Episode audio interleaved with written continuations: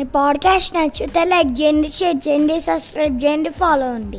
Hello పిల్లలు ఈరోజు నేను చెప్పబోయే కథ పేరేంటంటే కప్ప మరియు ముత్యం. అనగనగా అడవిలో ఒక కప్ప హాయిగా జీవిస్తుంది. ఒక హంస దానికి పరిచయమైంది.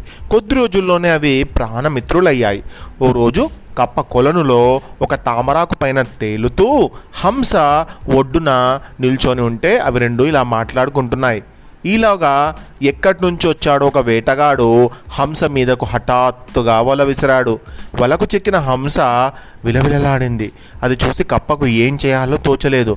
వేటగాడ దయచేసి తనను విడిచిపెట్టు అని ప్రాధేయపడింది. దీన్ని అమ్మితే బోల డబ్బు వస్తుంది విడిచిపెట్టాను నేను అన్నాడా వేటగాడు. నీకు డబ్బు కావాలి అంతే కదా? ఉండు అని కప్ప వెంటనే నీట మునిగి కొంతసేపు ఆగి ముత్యంతో పైకొచ్చింది.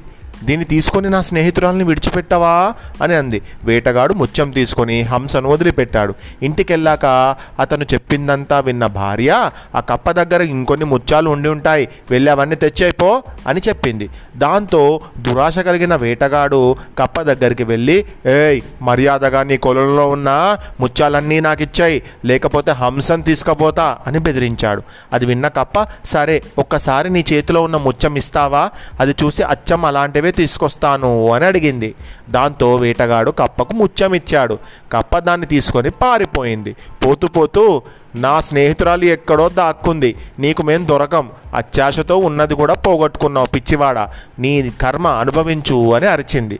అది విన్న వేటగాడు అయ్యో ఎంత పని చేశాను. ఉన్నది కూడా నేను చేతిలో నుంచి కూడా పోయింది కదా అని బాధపడ్డాడు. దురాశ దుఃఖానికి చేటు.